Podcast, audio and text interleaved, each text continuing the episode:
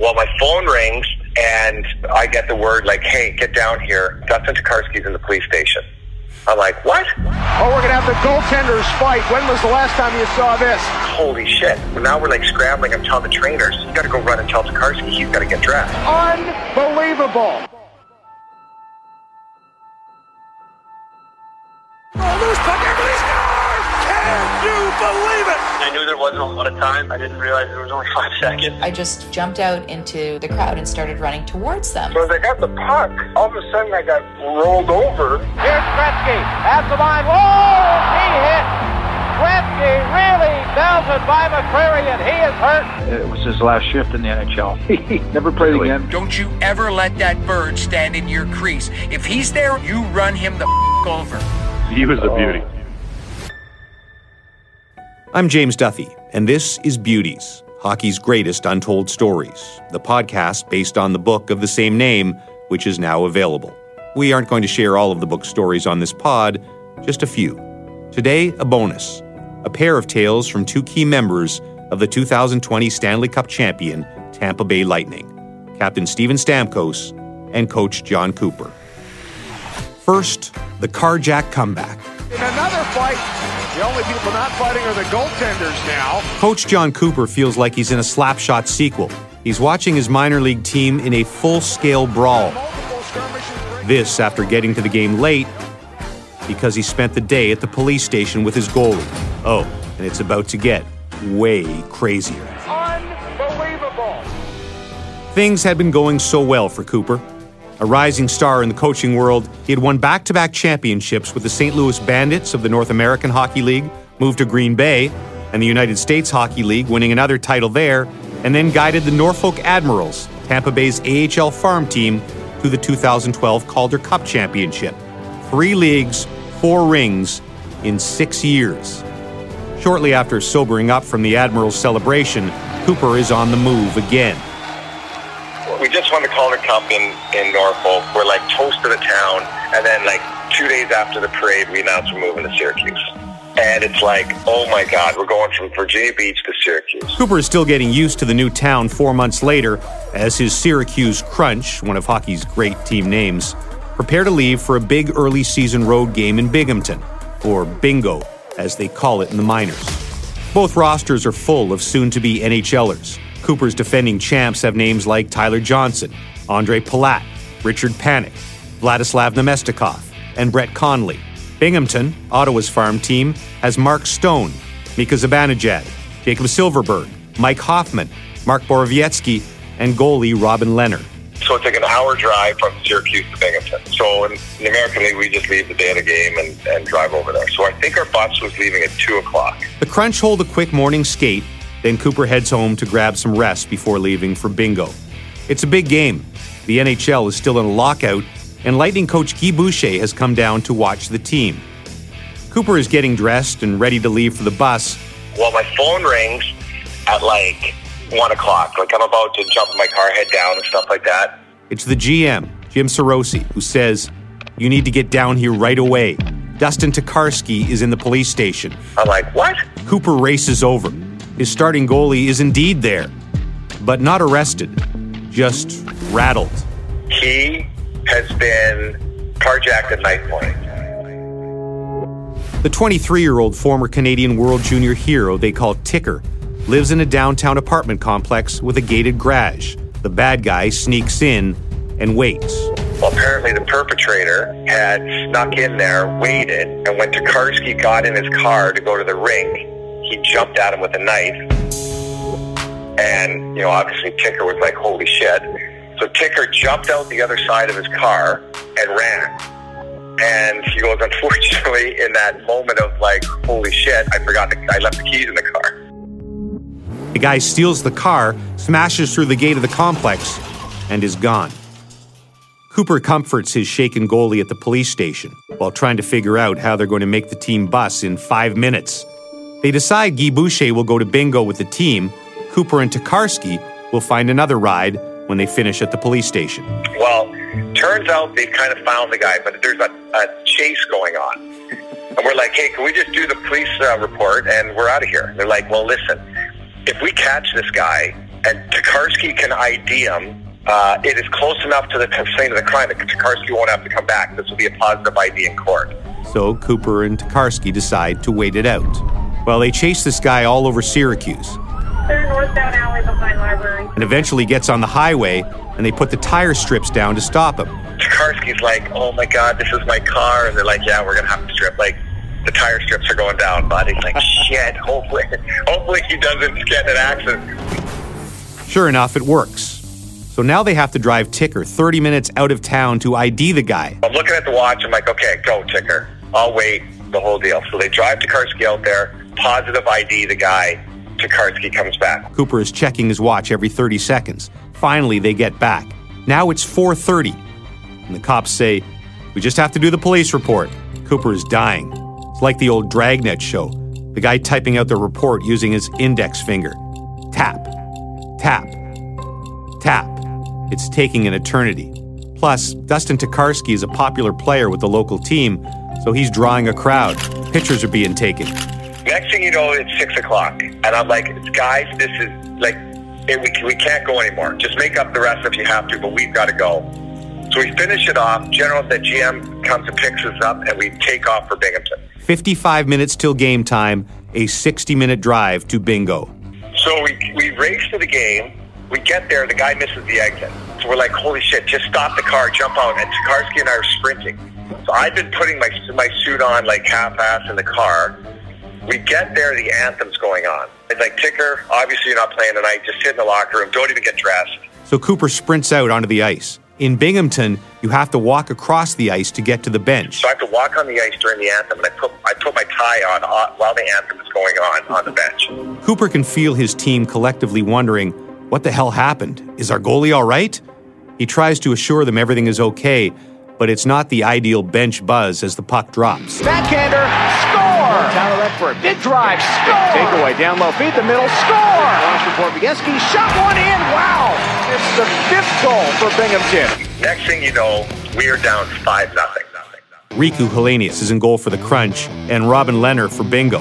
Robin Lehner looks like a lacro- uh, box lacrosse goalie in the net. Like you just, there's all pads, you can't see anything. And our guy looks like the opposite. He looks like a field, field lacrosse goalie. And he isn't getting any help. It's just a bad night for Syracuse. we had one of those teams, though. We like if we were the kind of attitude, if we couldn't beat you on the scoreboard, we'd beat you up. And that's kind of our mentality was. And I remember halfway through the game, Jared Nightingale, Lehner covers up the puck, and Nightingale goes in completely late. Save, rebound, covered up, the whistle blows. There's a big pile now in the crease. And it's a full scale line brawl. Oh, more punches being thrown here. The goaltender is now dropping the glove. And a big right from the Lehner, just sucker punch. Panik in the back of the head. Robin Lehner at the time is a very tough guy with a temper who is willing to go with anyone. Lehner dropped the helmet and gloves. Well, Riku Helenius from the other side of things, he just wanted out of the net because it was it was five nine, and so I think he thought I'm going to lose this fight, but I don't care. I get to get out of this game. So he goes racing down the ice. Oh, and here comes Helenius. Oh, we're going to have the goaltenders fight. When was the last time you saw this? Lehner and Helenius have dropped the gloves. All the paraphernalia is off. A big right from Helenius on the side of the head of Lehner. They're tied up. Lehner now gets a couple. Helenius lands the right. Helenius is down. The linesmen now finally come in. Not the most rational plan, but it works. When the brawl ends, Helenius and Lehner are both ejected. Well, Lehner will be escorted to his locker room. Cooper has no goalie. So now we're like, holy shit. We told Tokarski he didn't have to dress. So now we're like scrambling. I'm telling the trainers, you got to go run and tell Tokarski he's got to get dressed. This poor guy gets carjacked at knife point. His car gets destroyed in the police chase. He has to ID the carjacker, sprint to the game, and now they have to stick him in the middle of a 5 0 blowout brawl fest. Cue the great carjack comeback. Now a shot scores. Cory Conacher. Cory Conacher scores 5 1. Up top, Barberio scores. Mark Barberio 5 2. Connolly a try. He scores. Brett Connolly 5 3. Banging away in front. They score. Andre Palat 5 4. Wyman moves down low. In front. Score. Tie game. JT Wyman 5 5. And 3 minutes and 44 seconds into overtime, Panik with space right wing. Feeds across. They score. Syracuse wins! Richard Panik. The Crunch win 6 5. Wins it for Syracuse 6 to 5. Unbelievable.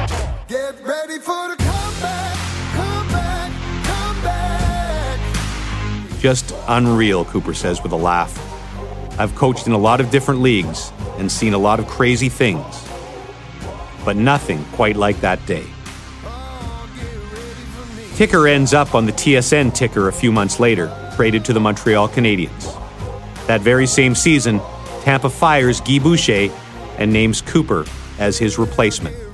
The carjacker is also on the move to jail after pleading guilty. Tokarski's stats line for that fateful day will never be matched 34 minutes and 14 seconds played, 14 shots, 14 saves, one carjacking at knife point, gets the W, and player of the game honors.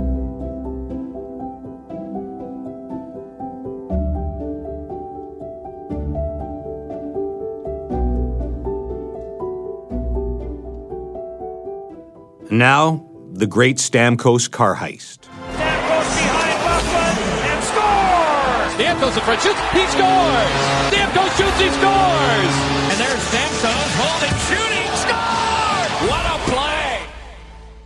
Long before Steven Stamkos becomes one of the best scorers of his generation, one coach tries to turn him into a checker. Actually, he's just a fill in coach. The real guy couldn't make it that day. So this glorified temp decides the most talented kid on the team needs to play the shutdown role. You go out and shadow that guy, and don't let him get away from you, the coach tells Stamkos. Just follow him around, right? Because Steven could skate and, you know, kind of keep up with him, although he was like half the size of him. And the kid listens. He shadows the other team's superstar all over the ice. But after two periods, Stamkos is fed up and gives the coach an earful. Why am I the only one chasing him around? He complains. I want to play hockey. Steven comes up to me and goes, Dad, well, how come I'm the only guy following around? Yes, the coach is Steven's father, Chris. Steven is five years old. The player he's been shadowing all game is PK Subban. PK is a year older and is way bigger than everyone, and he's just dominant, Chris remembers. He was a forward at that time, so he's like twice as big as anybody else, and then he's just skating around doing what he wants. You know, it's a close game. I think they they end up winning 3 2, but like halfway through the game or after the second period, Steven comes up to me and goes, Dad, well, how come I'm the only guy following around? And then he's smart enough to figure out that no one else is doing it except him. Little Steven forgives Dad for that one.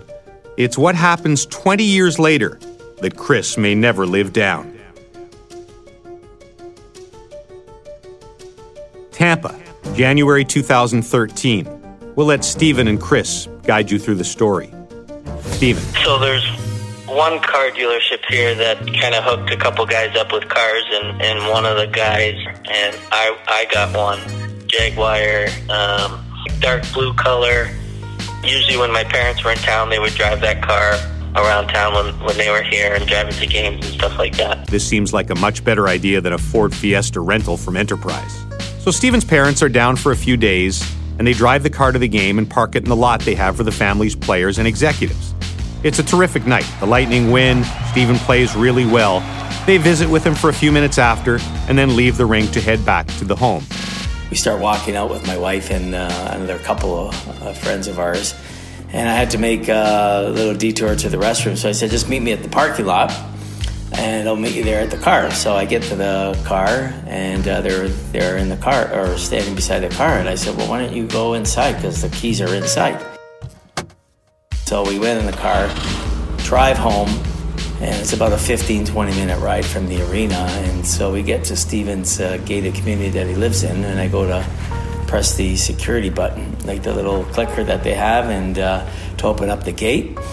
And when I looked at the visor, the the security button wasn't there, and I'm going, "What the heck is it?" Right? So maybe he probably took it in the other car. So I didn't think anything of it. Security lets us in. We drive the car to the uh, to his garage at the back of the house, and then I look down on the console. I see some sunglasses that are not mine, and I see some other pieces of paper that are not mine, and I go, what the heck? And then I go, oh my God, I realized what happened, right? And then it hits him. This isn't Steven's car. Looks like the long awaited sequel to Gone in 60 Seconds is finally here. Large popcorn, please.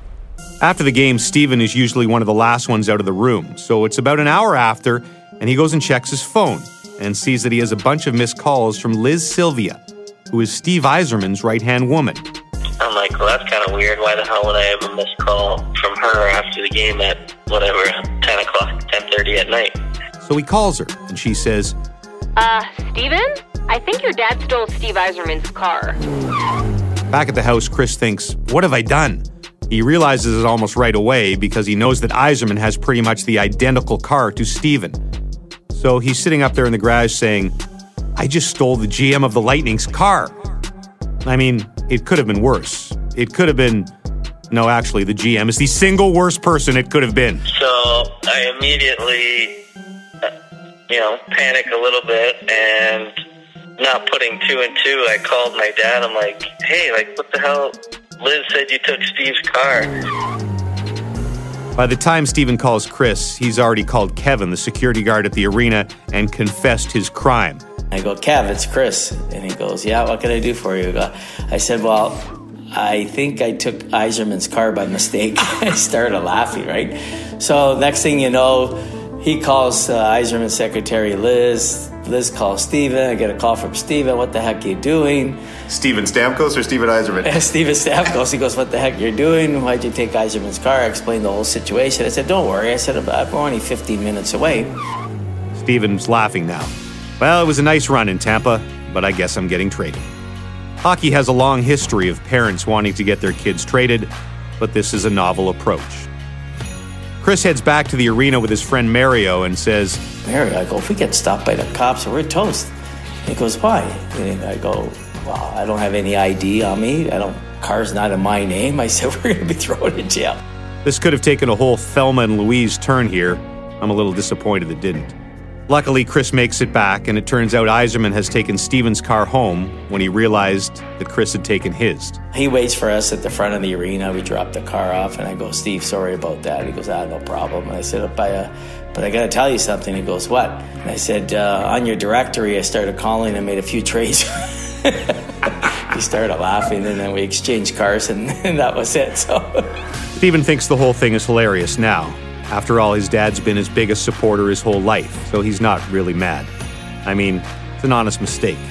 It was at night, the cars are pretty much identical, and in some ways, Steven thinks it's a pretty proud moment for his dad. He gets to tell the story to all his buddies. So my dad always jokes to this day that he, when he returned the car back to the parking lot Steve was there waiting, that he told Steve he made a few trades on, on the drive home on the uh, the speed dial in the car. So And Chris still tells that story. It's one of the buddies who tells me about it. There's one postscript to this. That was the lockout shortened year. The Lightning were rolling until that night and then didn't end up making the playoffs. Chris Stamkos runs into Yzerman again late in the season, and Yzerman says, maybe he should have made those trades because I think they were a five and one at the beginning and then they didn't make the playoffs.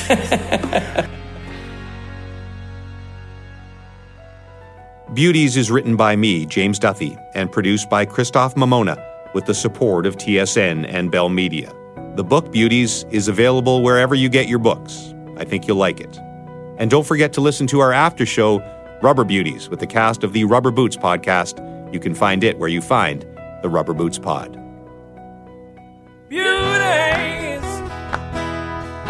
They call them beauties, yeah, yeah, yeah, yeah. They play that game their own way, cause they're beauties.